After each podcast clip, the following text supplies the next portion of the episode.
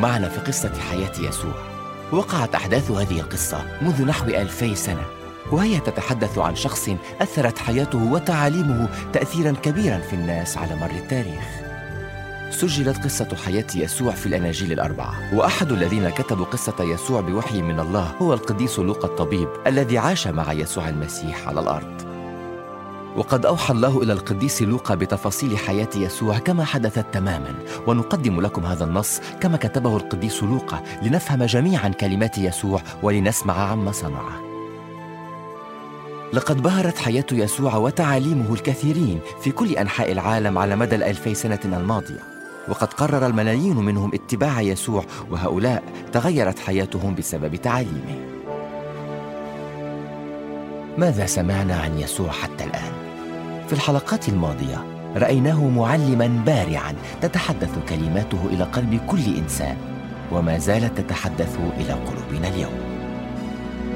رأينا كيف كان يسوع يصنع معجزات لم يصنعها أحد قبله أو بعده كما أعلن يسوع أنه هو المخلص الذي اختاره الله لفداء الإنسان من العقاب الأبدي لآثامه لكن رغم كل هذا كان هناك كثيرون ممن شكوا فيه وآخرون تامروا حتى على قتله. وشيئا فشيئا ابتدأ تلاميذه يدركون أن يسوع لم يكن شخصا عاديا كباقي الناس بل كان ابن الله المتجسد بينهم. وحين كان يسوع يحدثهم عن الآلام التي سيلاقيها وعن موته وعن قيامته لم يمكنهم فهم ما كان يقصده. سمعنا في الحلقة الماضية كيف سمح يسوع لثلاثة من تلاميذه بأن يروا لبرهة قصيرة مجد الله متجليا فيه وذلك لكي يطرد أي شك من قلوبهم. لنستمع معا إلى الحلقة السادسة من قصة حياة يسوع.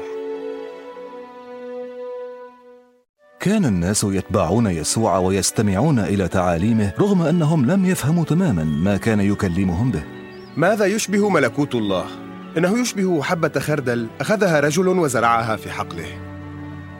فنبتت وصارت شجرة تعشش الطيور في أغصانها. لست أفهم ما يقوله. ومع أن تعاليم يسوع كانت تخاطب الكبار فقد جذب شخصه اللطيف الصغار فكانوا يجلسون عند قدميه ليستمعوا إليه. قال يسوع مرة لتلاميذه لا بد للعثرات أن تأتي. لكن ويل لمن يتسبب بها. خير له أن يعلق برقبته حجر ويرمى في البحر. بدلا من أن يكون عثرة لأحد هؤلاء الصغار. يا رب زد إيماننا. لو كان لكم إيمان بقدر حبة خردل وقلتم لهذه الشجرة انقلعي من جذورك وانغرسي في البحر فستطيعكم. لكن متى سيأتي ملكوت الله؟ لا يأتي ملكوت الله بمراقبة العلامات. ولا يقولون انظروا. إنه هنا أو هناك. فملكوت الله في داخلكم. سيأتي زمان تتمنون فيه رؤية يوم من أيام ابن الإنسان لكن لا ترون. فكالبرق الذي يلمع عبر السماء ليضيئها من جهة لأخرى هكذا يكون مجيء ابن الإنسان. لكن قبل هذا ينبغي أن أتألم وأرفض من أبناء هذا الجيل. ورغم أن رجال الدين اليهود كانوا ينزعجون من تعاليم يسوع فقد كان يسوع يقصد أن يخاطب بتعاليمه هذه من كانوا واثقين من برهم وصلاح أنفسهم ناظرين إلى غيرهم باستخفاف وازدراء. إنسانان ذهبا إلى الهيكل ليصليا. أحدهما فريسي والآخر عشار. أما الفريسي فوقف يصلي في نفسه. أنا أشكرك اللهم أني لست مثل باقي الناس الظالمين الزنات. وأشكرك أني لست مثل جاب الضرائب هذا. هكذا يتكلم الفريسيون. أصوم مرتين في الأسبوع وأقدم لك العشر من مالي. أما العشار فوقف بعيدا ولم يشأ رفع وجهه نحو السماء بل قرع على صدره قائلا اللهم ارحمني أنا الخاطئ. أرشدنا يا رب. أقول لكم إن العشار وليس الفريسي. عاد إلى بيته مبررا أمام الله لأن كل من يرفع نفسه يتضع وأما من يضع نفسه فيرتفع. أحب يسوع الأطفال لكن تلاميذه حاولوا أحيانا إبعادهم عنه فكان يسوع يحتضنهم بذراعيه معلما تلاميذه قائلا دعوا الأطفال يأتون إلي ولا تمنعوهم لأن لمثل هؤلاء ملكوت الله. الحق أقول لكم. من لا يقبل ملكوت الله كطفل صغير فلن يدخله. ومن يقبل طفلا باسمي يقبلني. والذي يقبلني يقبل الذي أرسلني. لأن الأصغر فيكم هو أعظم الجميع. وذات صباح بينما كان يسوع وتلاميذه يستعدون للخروج جاء شاب غني معروف في المجتمع وركع عند قدمي يسوع باحترام وأراد هذا الشاب أن يعرف كيف يمكنه أن ينال الحياة الأبدية. أيها المعلم الصالح ماذا أفعل لأنال الحياة الأبدية؟ لماذا تدعوني صالحا؟ ليس صالح إلا الله. أنت تعرف الوصايا. لا تزني. لا تقتل.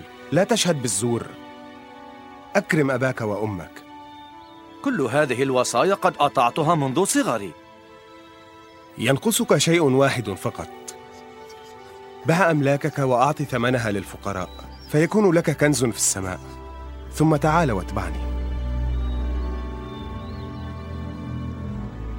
أحنى الشاب الغني رأسه ومضى في طريقه حزينا فنظر إليه يسوع وهو يبتعد وقال لتلاميذه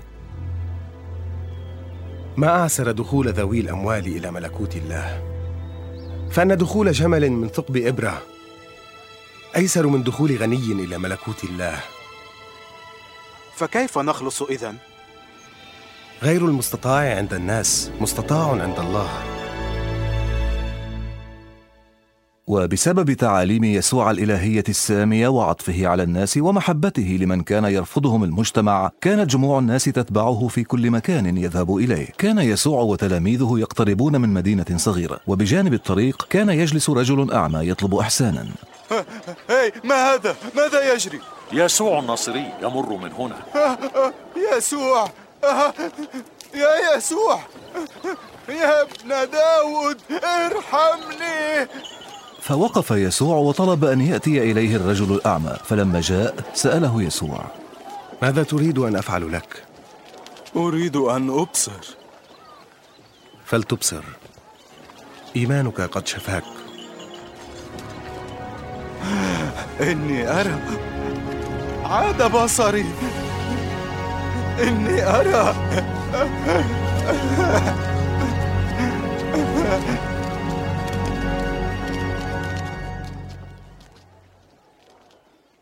أكدت المعجزات التي صنعها يسوع أنه حقا ابن الله العلي وأيقن تلاميذه أنه هو المسيح الذي اختاره الله. مر يسوع بمدينة اريحا في طريقه لأورشليم للاحتفال بعيد الفصح فقابله كثيرون والتفوا حوله في كل مكان وسأله كثيرون عن السبيل لغفران خطاياهم ولدخول ملكوت الله. هذا الإنسان بالحقيقة نبي. ربي وسيدي خلصني. يا رب خلصنا خلصنا. مجدا لله. وكان يعيش في المدينة رجل عشار اسمه زكا أراد أن يرى يسوع. لكنه كان قصير القامة فلم يمكنه أن يراه بسبب الزحام. فصعد على شجرة كبيرة ليتمكن من رؤيته. هذا جاب الضرائب. فوقف يسوع تحت الشجرة ونظر إلى زكا. انزل يا زكا أريد أن أزورك في بيتك اليوم في بيتي؟ سيدخل بيت رجل خاطئ؟ كيف يعرف زكا يسوع وفرح زكا جدا ونزل من على الشجرة مرحبا بيسوع في بيته بينما استغرب الناس ما يحدث كان العشارون أو جباة الضرائب يغشون شعبهم ويتقاضون أكثر مما يجب ولم يكن رجال الدين يجلسون معهم إذ كانوا يعتبرون عملاء للرومان الظالمين أما ما فعله يسوع فقد ترك في نفس زكا أثرا بالغا. اسمعوا أعطي نصف ما أملكه للفقراء.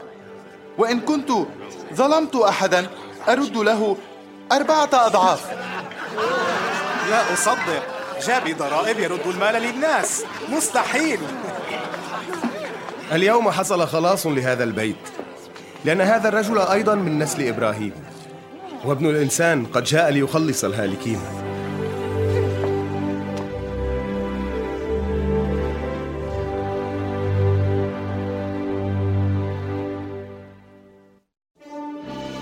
في هذه الحلقة استمعنا إلى يسوع يتحدث عن الإيمان وعن حاجة الإنسان إلى الاعتماد على الله وسمعنا عن شفاء يسوع للرجل الأعمى بسبب إيمانه بقدرة يسوع على شفائه. وفي الحلقات الماضية شاهدنا سلطان يسوع العجيب فقد كان ليسوع سلطان على الطبيعة وقد برهن على هذا حين هدأ العاصفة في بحر الجليل. كما كان ليسوع سلطان على الأرواح الشريرة. فقد انتهر يسوع الشياطين وأمرها بالخروج من رجل وبالدخول في قطيع خنازير. كما كان ليسوع سلطان على الموت فقد أقام ابنه يايروس من الموت. كذلك أعلن يسوع أنه هو المخلص الذي يغفر الخطايا. فبكلماته ومعجزاته وموته وقيامته برهن يسوع أنه بالحق ابن الله مخلص العالم. إن كان شوق قلبك هو أن تقبل يسوع فاديا ومخلصا لك من خطاياك فيمكنك أن تصلي بإيمان طالبا منه ذلك. وسيدخل يسوع المسيح إلى حياتك. فالله يعلم بما في قلبك ولا يهتم بما تنطقه من كلمات لأنه يستمع إلى ما يطلبه قلبك. فيما يلي صلاة مقترحة. سأتلوها ببطء جملة جملة ويمكنك أن تعيدها من ورائي بصوت مسموع أو في قلبك. أيها الرب يسوع أنا أحتاج إليك. أشكرك لأنك تحملت عقاب خطاياي. أنا أضع ثقتي بك وأقبلك ربا ومخلصا. استلم حياتي واجعل مني ذلك الإنسان الذي تريدني أن أكونه. آمين.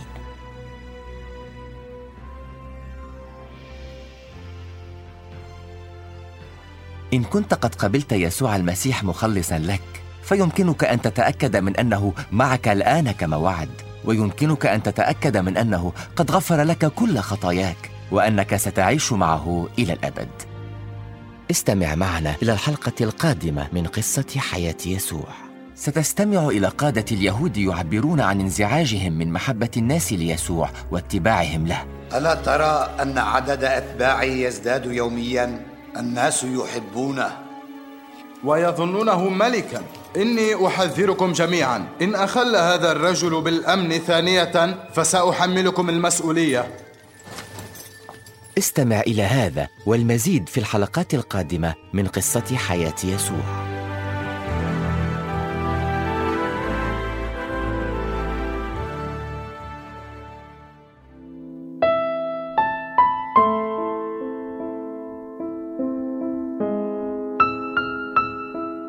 مستمعي الكريم إذا كنت ترغب بالحصول على نسخة من فيلم حياة السيد المسيح أو نسخة من الإنجيل الرجاء التواصل معنا على الرقم التالي صفر سبعة خمسة صفر تسعة سبعة واحد صفر تسعة سبعة واحد.